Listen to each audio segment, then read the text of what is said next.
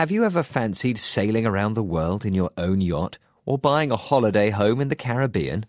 Well, before you get too excited, it might help to find out if you have what it takes to become a billionaire.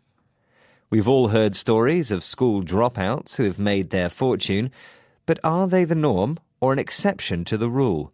Do they tend to be university graduates or self made entrepreneurs? Are they married or single?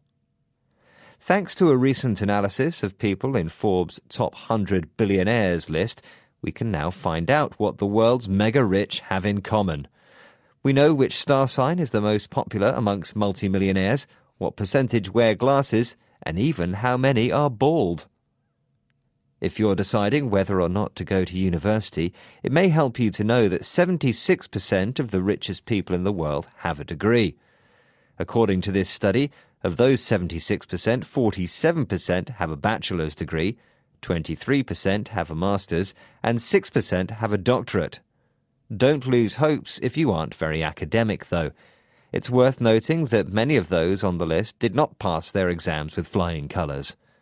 Microsoft founder Bill Gates dropped out of Harvard University after two years of study.